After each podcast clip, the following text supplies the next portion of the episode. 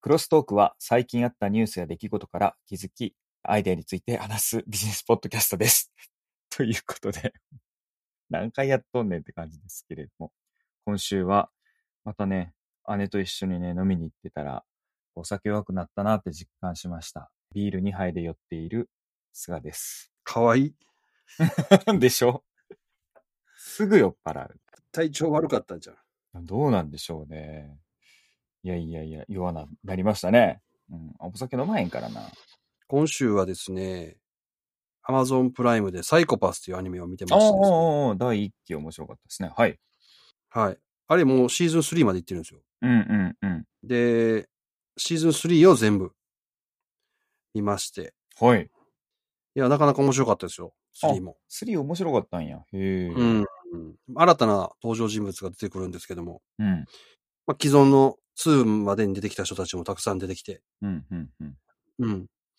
で、話の展開としても、なかなか面白い。うー ん。なんと、24歳の東京都知事が生まれる という、そういう展開なんです。はえい、ー小宮カリナちゃんって、元アイドルの子が東京都知事になったりするんですけど、へえ。1はね、面白かったですけど、2は主人公がシビリアシステムに取り込まれてっていうかね、裏側を知っちゃってなんか偉そうな感じになっちゃってから見てないですね。ああ、2も面白いんだけどな。うん、ポジションがね、変わってからはちょろっと見ただけで覚えてないですね、話はない。映画版もあったんですけどね、映画版は、映画版見たかもな。はい、はい、で、1の一番最後に出てくる、主人公の常森うんうん。茜ちゃんの部下で出てくる下月美香っていう子が、今度3では課長になってるんですうね。ーん。うん。常森監視官どんどん偉くなっていってますからね。はい。はい。常森監視官は、その映画版のあれで、最後で、かな確か。監禁される方になるんですよね。うん監視官の地位を取られて。うん。で、鴻上っていうワンから出てる、はい。それと、ギノザっていうあの監視官。はい。あれは今度3では外務省の、え外務省の人間として登場します。へえ。そうなんやうん。なので、も 意う、外な展開。昔からの、うんはい。人間がいっぱい出てくるのと、犯人もなかなか個性的で面白かったですね。うーん。今度はそのシビラシステムができた当時のことも分かってくるという。社会へのテーゼというか、扱ってる題材がね、まあ面白いですよね。面白い面白い。そのシビラシステムという完璧と言われているシステムに人はそれぞれ人生を依存しちゃうような形になそってう、る。 AI に評価されるんですよね。あなたは犯罪者になりやすいとか、この職業が向いているとかっていう社会での出来事なので。そうなんですよ。犯罪係数っていうのがあって100を超えると潜在犯って言って何もしてないのに普通の生活ができなくなると いう。すごいですね。恐ろしい世の中やけど、うんありえますからね。あり得る。実際、その、係数ね、犯罪係数が上がってくるとみんなメンタルケアを受けたりするんですそね。うそうそうそう。 3では宗教法人も出てくるわけですうよ。ーん。面白そうですね、3は。うん。犯罪係数が下がる信仰があって、 えその、また信仰、宗教も怪しいんですよ、いろいーろ。。ワンかな、ツーかなんかシステムハックの話も出てきましたよね。ヘルメットかぶったら、係数がわからへんとかね。なんかこう、いろいろ。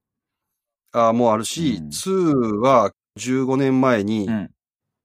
行政のごたごたで、ののせいで、いろんな交通が麻痺した時期があって、その時の飛行機事故で死んだ、うん185人のうん少年少女たちの体を継ぎ合わせて作った人間。うんまあ生き残った一人が最後それで生き生き残って、その人間は実はシビラシステムには透明人間として、人間として感知されてないあとーそいうう。そうそう。システム上ね。そうですよね。へえ。うんワンは、冤罪体質って言って、どんなに人を殺そうが悪いことをしようが、犯罪係数が上がらない、もともと持って生まれた月島でしたっけ素質の人間が多いはいはいはいはい。ね。牧島。牧島や牧島、うんはい。そういう話でしたね。うんでそういう人はどう裁くのかっていうそうですね。とか、なんで評価されてんのかとかね、そういう話でしたね。そううんだからそういういろんなケースをシビラシステムはどんどん包含していって進化していくというう。んうんうん。取り込んでいってましたね。 うん。そんな感じですね。面白いですわ、あの物語は。ただいろいろ考えることがあってずーんと重くはなりますけどね。確かにね。そうか、はいそんなそんな、そんな、そんな一週間というか、はい。 そんな、そんなものをちょっと見てました、高橋でございます。長い わ。自分15秒で終わった小ネタみたいな。 はい。うんということで、ではい。今週のネタなんですけど、先週からややってる、ん。あのエピックのネタもあるんやけど、ーはいはいはい。安倍さんが辞めるんですね。ああ、安そうですね。 そこ行っちゃうんですか、うんそこ触れちゃうんですかわかりました。倍さん辞めちゃうんですね。はいもう結局何もできませんでしたうね。ーん、そうなんですね。ほとんどだって、やったことって、消費税2回上げたぐらいうん、 あとあれじゃないですか。あの、肖像画を燃やされたりとか、写真燃やされたりとあか、ー踏まれたりとか。うん、 うん。まあまあ、あれは別に安倍さんがやったわけじゃな いから、あれやけど。そうですね。やられて。まあ、景気は上がりましたけどね。アベノミクス言うて上がりましたけど、結局それやった後、景気下げるようなことをやったのと、憲法改正するってできなかったし。ああ、それできなかったですね。ずっと言われてたけどね。うんうん拉致問題も解決しないし、うん。まあ憲法改正しないと拉致問題解決しないやろな、多う分。んロシアともね、やるやる詐欺に追うて、やるやる詐欺。うん、結局何も出さなかったし、オリンピックは延期になっちゃったしう、んうん、まあでも安倍さんでできんかったらもう、この国一生、俺らが生きてる間、憲法変われへんのちゃうかうな。ーん、次誰がつくんでしょうかね。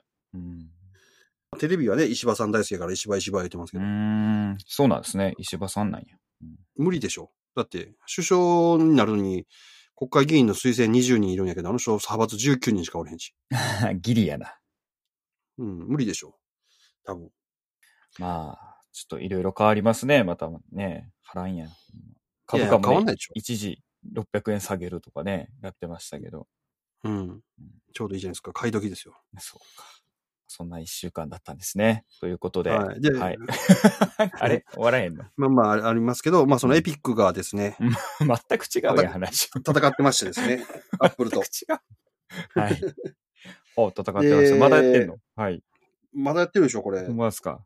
劣勢かと思われたエピック側にマイクロソフトもつきますとほいう話で。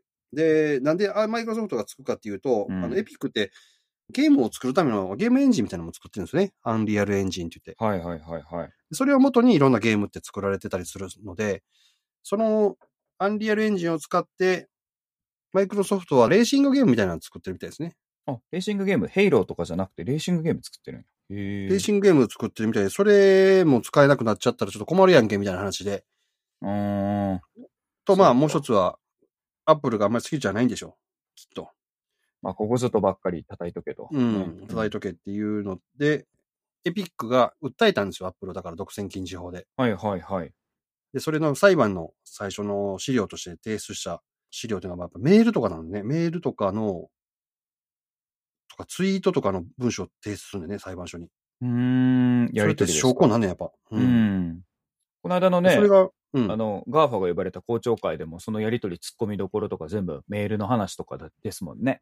ちょちょっとしたメモのやりとりの残りとかで、こういうこと言ってるから、お前こうやろみたいな。はい。それで、また、アップルが出した資料がですね、うん。物議を醸し出しておりましてですね、エピはッいクからこんなメール来た、言うてうん。エピックからもう俺んとこ割引せえよ、みたいなうん。メール来たって言うねんけど、そのメール、実はうん一部かつ削除したやつを公開したというか、提出したらしくて、あらららららどういうところを削除したかっていうと、エピックは、俺らのところだけすじゃなくて、みんなの手数料下げろって言ってるの、そのみんなのを下げろっていうところを削除してはあ、なるほど。そらあか出んしだな。みたいで。うん。そらあかんな。これが、また、反感をよ呼んでまして。あららららら。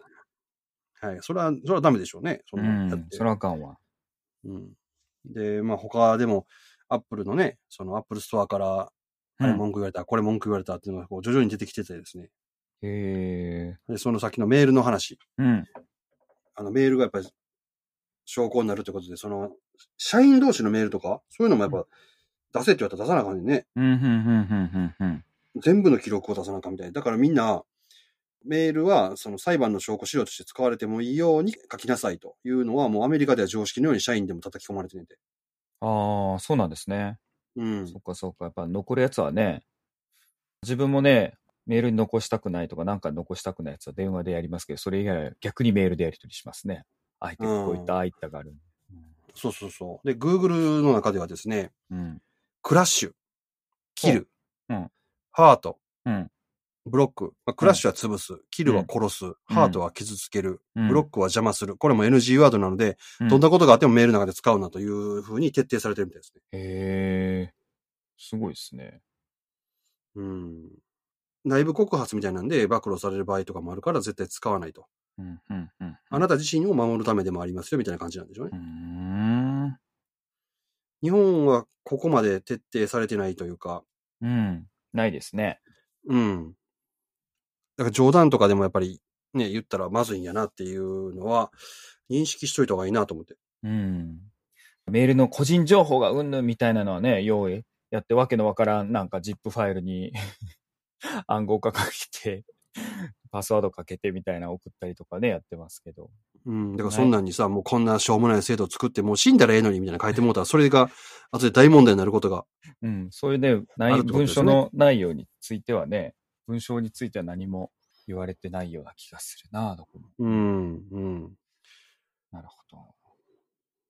そうなんですいや、それがちょっと、うん。そういうモラルというか、そういうルール、うん。っていうのがあることに、俺は、日本は遅れてるなっていうのをちょっと痛感しましなた。るほど。まあ、でもこの問題はうん、そういうのも見えるのも面白いし、またこれ広がりそうですね。このまままた時間かかりそうなんで、いろいろ、で、かければかけるほどね、俺もや俺もやって、エピック側につく人が増えてきそうな感じですね。うんうん、でもそれがないとエピックうはん自利品じゃないですか。うんうんうん多分自分のところから売れるとはいえ、やっぱりアップルうんのね、ストアから売れる方が売り上げ大きかったと思うので、それから締め出される時間が長くなれば長くなるほうど、損失が増えるわけうで、んうんエピックとしては話題になり続けるってことがポイントだとうんう思うんんですよね。うんうん早く解決するっていうことは多分無理やと思うんですよ。アップル側は多分伸ばせば得やから、うんできるだけ伸ばすような戦術に出てくるでしょううしん。うん。なるほど。まあ、 アンドロイド側もね、Google のマーケットからも締め出されたので、そっちはあんまり話題にならないっていうのがね、やっぱなんか、はい。でそれだって、 売り上げ10分の1やもん。いや、そっちもね、悪いはずやのに。はい。アうんップルの方がやっぱ話題性あんねんなと。うん。んまあ、な感じですこれもね。まだ続きそうですね、ほんなら。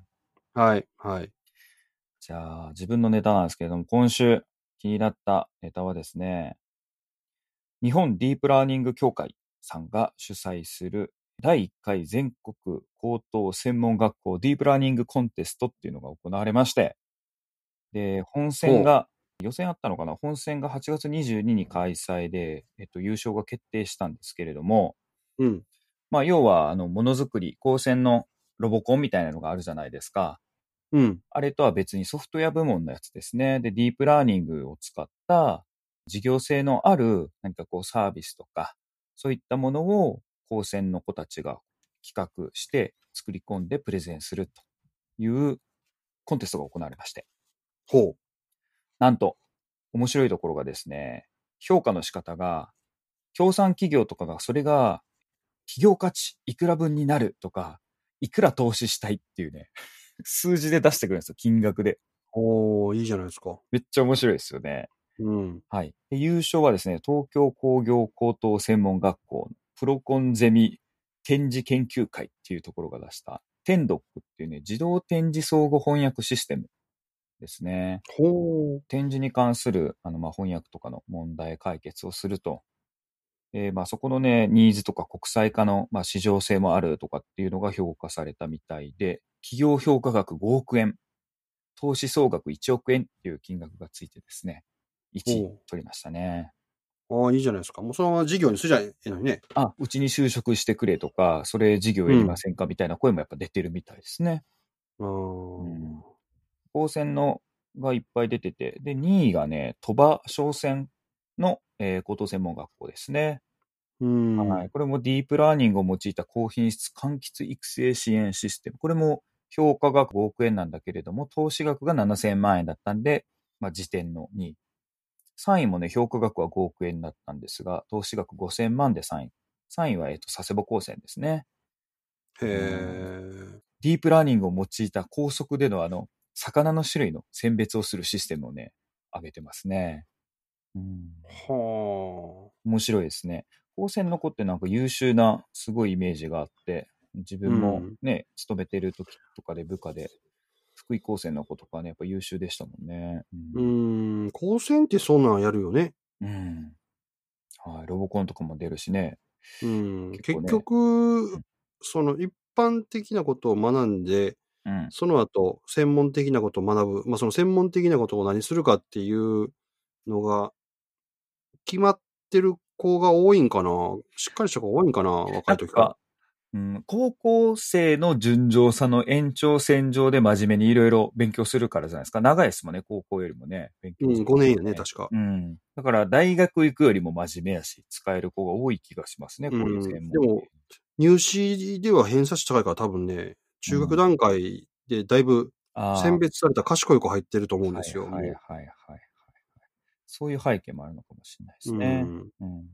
まあ今回こういう大会のやつがね、この事業評価額とかでやるのが高校とか、あれのこのコンテストで出てきたんやと思って、面白いなぁと思ってです。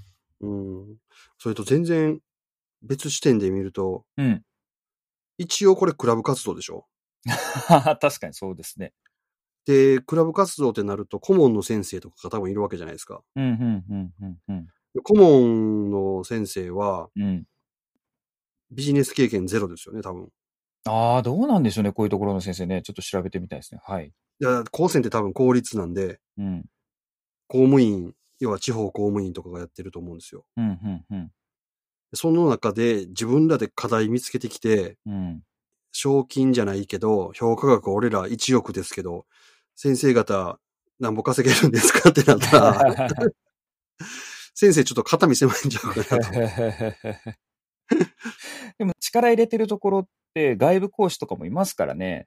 なんとも言えないですね。うで、一応ね、ちょっとこれ情報が詳しく知りたいなと思ったんですけど、まだ速報しか出てなくって、ーん。うん。で、この大会の様子はですね、実は NHK で2日間にわたって、サイエンスゼロか、NHK 教育テレビうん。で9月6日と9月13日の夜23時半からお互いですね、2回にわたり放送されるっていうのはちょっと気になりますね。どういうプレゼンなるでほとどか、どういう内容でとか、多分ね、学校のあの、ロボコンの時とかと一緒で、どこどこはこういうチームでとか、こんな先生がでとかってもあると思ううんんで、うんうんちょっとそうか、これ聞いてロボコンは別にプレゼンないもんね。戦って、競技、そ戦うですって勝つか負けるかやけど、そ今う回ですプレゼンとかがあるから、そうです。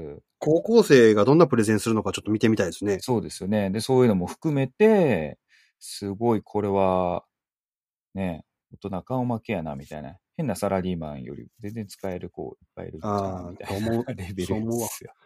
きっと俺よりすごいプレゼンすんねやろ。なんで、そこ急に 自分に来るんですか、それ。 俺よりとか言って。え まあいいです。はい。はい。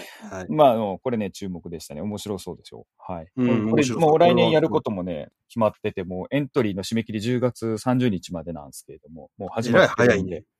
うん。あ、そうか、予選とかがあるからか。多分そうだと思いますうんね。一次審査とプロトタイプを作った二次審査。で、その後本戦出場の10チームってなるのかな。うー。うんそう考えると、そはういそうですね。そんなもんですよね。なるほどね。本戦出場チームは高専出身者を含む事業経験豊富な企業有志、企業家有志が各1名ずつメンターとして参画するらしいっすわ。あだあ、なからるほしどっかりし。てあるんや。そりゃそうや。無理やな、顧問の先生じゃね。やっぱり。うんうんうんうん。なるほどね。ということで、そういうのもついてるってことで、ね、ますますね、ちょっと NHK のこれ放送気になりますね。テレビないけど。うん、うん。やし、そういう大会概要とかそういうのを決めはった人は偉いですね、ちゃんとね。うん。大会はあれですね、ディープラーニング協会やから、松尾豊教授ってあの有名な AI のね、うん。あの東大の先生ですよね、教授ですよね。うん、まあ、すごい面白い大会やなっていうので、はい、ぜひググってみてください。もしくは、あの、テレビとか見ていただいたら面白いんじゃないかなと思いますね。なるほど。かわいそうにね、投資判断なしっていうのも2チームあって、 なめくじ忌避システムとか、 物流の自動化って書いてありますけどね。それ、メンター悪かったんちゃう だだからこれも、なんでやろうとか気になるじゃないですか。うん。だし、それのメンターついた人はやばいね。やばいですね。物流倉庫の自動化とかでなんか市場性ありそうやのになんで投資判断なしになったんやろうかっちゅうね。中身があんまよろしくなかったんでしょうね、だから。うん、それも気になるんで、こういうの、そうですね中身の情報とか出てないんで、ぜひ見たいですね、これね。詳細ね。まあ、そ、それはでも、出ないんちゃうあ詳細はえーほらほらテ、テレビとかでこうやってる様子とか、そうか、詳細出えへんか。出えへんやろ、テレビだ。うん。そんな感じですわ。はい。どうぞもう一丁。もう一丁うん何にしようかな、じゃあ、AI 系で、松尾さんところの会社ですよね。画像認識アルゴリズム持ってる、ACES かな ?ACES って書いて、ACES っていう会社さんがあるんですけどが、ゾフとね、組んで、ゾフアイパフォーマンススタジオっていう研う究ん開発機関を立ち上げて、新しいブランドを出すって言ってるんですよ。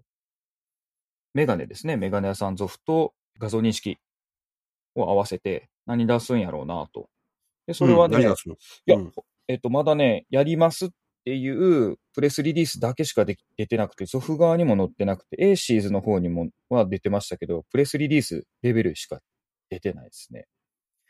で目指してるビジョンっていうか方向性としては、えーメガネ医療機器なんで、マイナスをゼロにするっていうところですよね。で、そこからさらにプラスアップデートしていくっていう、人間の目の能力の拡張とか身体能力の向上につながるアイウェアを作りますって言ってるんで、うん。なんだよ、ゆるばノア・ハラリが言ってたようなあの医療がマイナスをゼロにするのから次あの美容みたいな感じでアップデートしていくっていう分野でメガネうでん。メガネって結局、Google さんとかもやってたりとか、いろいろしたじゃないですか。試みがあったのに。うん。でもアップルは今も続けてて出す出さへんっていう話がありますね、裏で。あーだから結局、このアイウェアのところって、どうなるんやろなっていうの中では、このゾフと、えーまあ、日本初で AI と組み合わせてやるって言ってるのが、どんなところに行くのか、ちょっと注目したいんですが、本当うにんまだね、プレスリリースレベルでしか発表が出てなくて、なんともね、何するんやろうなっていうのはわからないんですが、まあこれもちょっと注目したいなと、今週ね、思ってましたね。うんうーん。すんごいふわっとした話ですけどね。まあ、アイウェア、メガネか。うん。時計がね、ちょっとまあ、いまいち、パッとせんというか、ちょうど、そのさっきのサイコパスの中では、うん。時計で会話できるんですよね。時計の上 上にひゅっと画面が、先週かなんか、なんか言うたあの、エプソンやったっけか、開発した浮き上がるディスプレイみたい1なヶ。月前ぐらいのような気がする。はいはい。言ってましたね。3D。はい。はい。で、ああいう形で時計の上にホロみたいな形で画面が浮き上がって、そこで情報が出てきていろいろできるっていうのはあったりするんやけど、時計もそれぐらいまで行くとすごいなと思うけど、やっぱこの画面がちっちゃいっていうのはやっぱ一個ネックですよね、時計って。うんメガネでしょうね。メガネやったらそのまま見てるものでね、AR の拡張で、ここに、まあ、工事上、この情報で、ここが危険だからこうするとか、ここを直すとか、なんか指示が出せたりとかも含めていろいろできるので、うんうん。工場なんかでは今よく使われてるんですよね、もう進んだところではね。うん、もう結構前々からその構想としてはね、あったんでね、うん。あとはあの、まあ、AR ですね、合わせて、そのうんメガネを通してみると、とか、もしくはメガネ越しにカメラついてて、有識者がこう指示するとか、うん。ありましたけれども、何するんやろうな。日常生活やスポーツシーンにおける目のパフォーマンスや身体能力向上を目的としたフレームレンズの開発っていうんですけどね。なんやろ、メガネかけたら2メートル高く飛べるようになるとか、そういう感じなんですか ね。それでは、それは無理やろうから飛。べるかみたいなね、うん。まあでも、ね、自分のバイタルを表示したりとかするんでしょうね、多分。うん。まあね、エイムが良くなるんだったらもう全然買いますけどね。ゲームの話ばっかり。うんうん画像認識でね、 敵判断してくれるみたいな、見えない敵までね、ああ、あそこにいるみたいな。だからめっちゃ買いますけどね。うん。パソコンじゃ当たり前なんでしょ今、アイトラッキングは。トラッキング、うん、パソコンじゃ当たり前というか、まあ、アイトラッキングはできるんでしょうけど、トラッキングしてトラッキングして対応のゲームとかもあるでしょ確か。あるんでしょうね。いや、うん全くそっちは見てないですね。まあ、何がしかこれもね、ちょっと AI とメガネかみたいな。AI ですよ。うん何するんやろ。でも人の感行動や感情を検知、解析するヒューマンセンシング技術も用いるって言ってるから、メガネかけてて、女の子見てて、あ、この子は今ブスッとしてるなとかがわかるとかだったら面白いですね。うん。逆ちゃう自分が、あこの子ええなって思ってるっていうのはわかるやろうけど、それ別にメガネに教えてもらわんでもっていう感じちゃうかな。今、あの、人の感情を読み取る画像認識技術はね、安くで売ってるんですよ。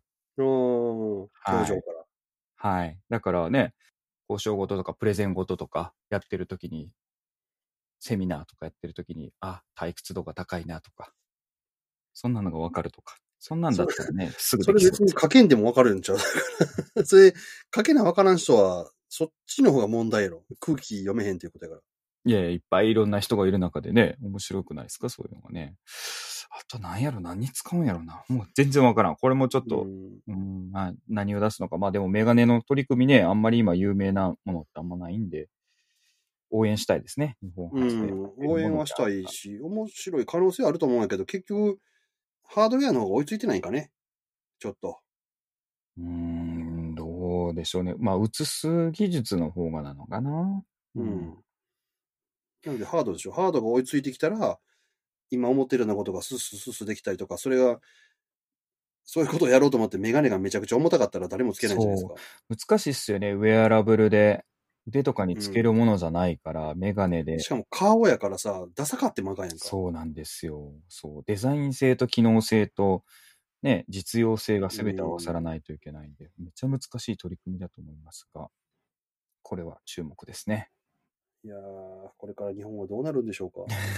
急やな。うんどうにもならないんじゃないですか。 シビラシステムの方が、いいんかな。なんですか最近ハマってるのは、それなんですかはい、最近ハマってるというか、それを見て、うん。そしてね、日本のトップが変わるというニュースを見てう、ん。なんかいろいろ思うじゃないですか、トップはどうあるべきかとか、うんうんうんうん、社会とはどうあるべきか。うんとんでもよもやま話なんですけどね、ある界隈ではね、2、3ヶ月前からね、ずっと言われてましたね、変わるって。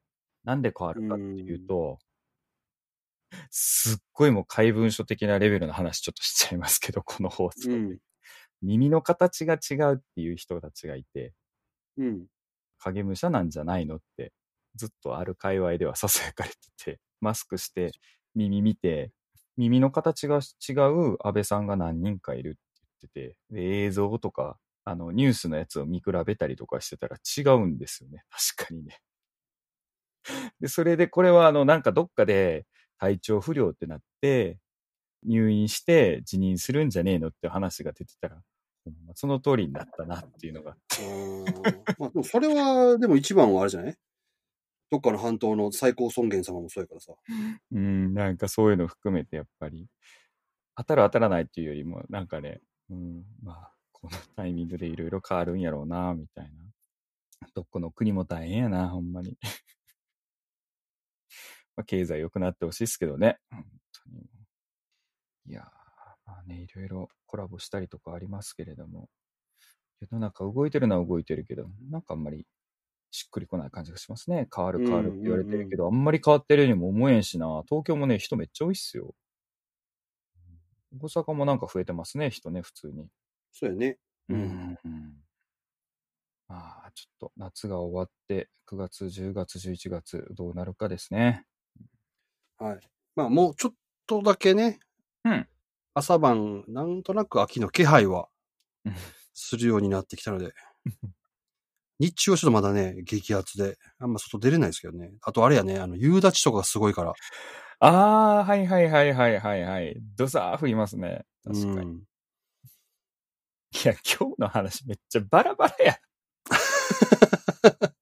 いやいつもこんなんやからいいんじゃないですか。いやいや、頭アニメ来て政治の話来たなと思ったら AI の話来て、あ、違う、ゲームの話来て、AI の話来て、最後は天気うん、天気まであす。いいっすけど。こんなとこですかね。うんはい。じゃあ、 は今週はこれで締めたいと思います。今週もお聞きいただきましてありがとうございました。ありがとうございました。ご意見、ご感想、また一緒に喋りたいとかありましたら、菅高橋までご連絡いただければと思います。今週もですね、まだまだ暑いと思いますので、体調気をつけて水飲んで過ごしてください。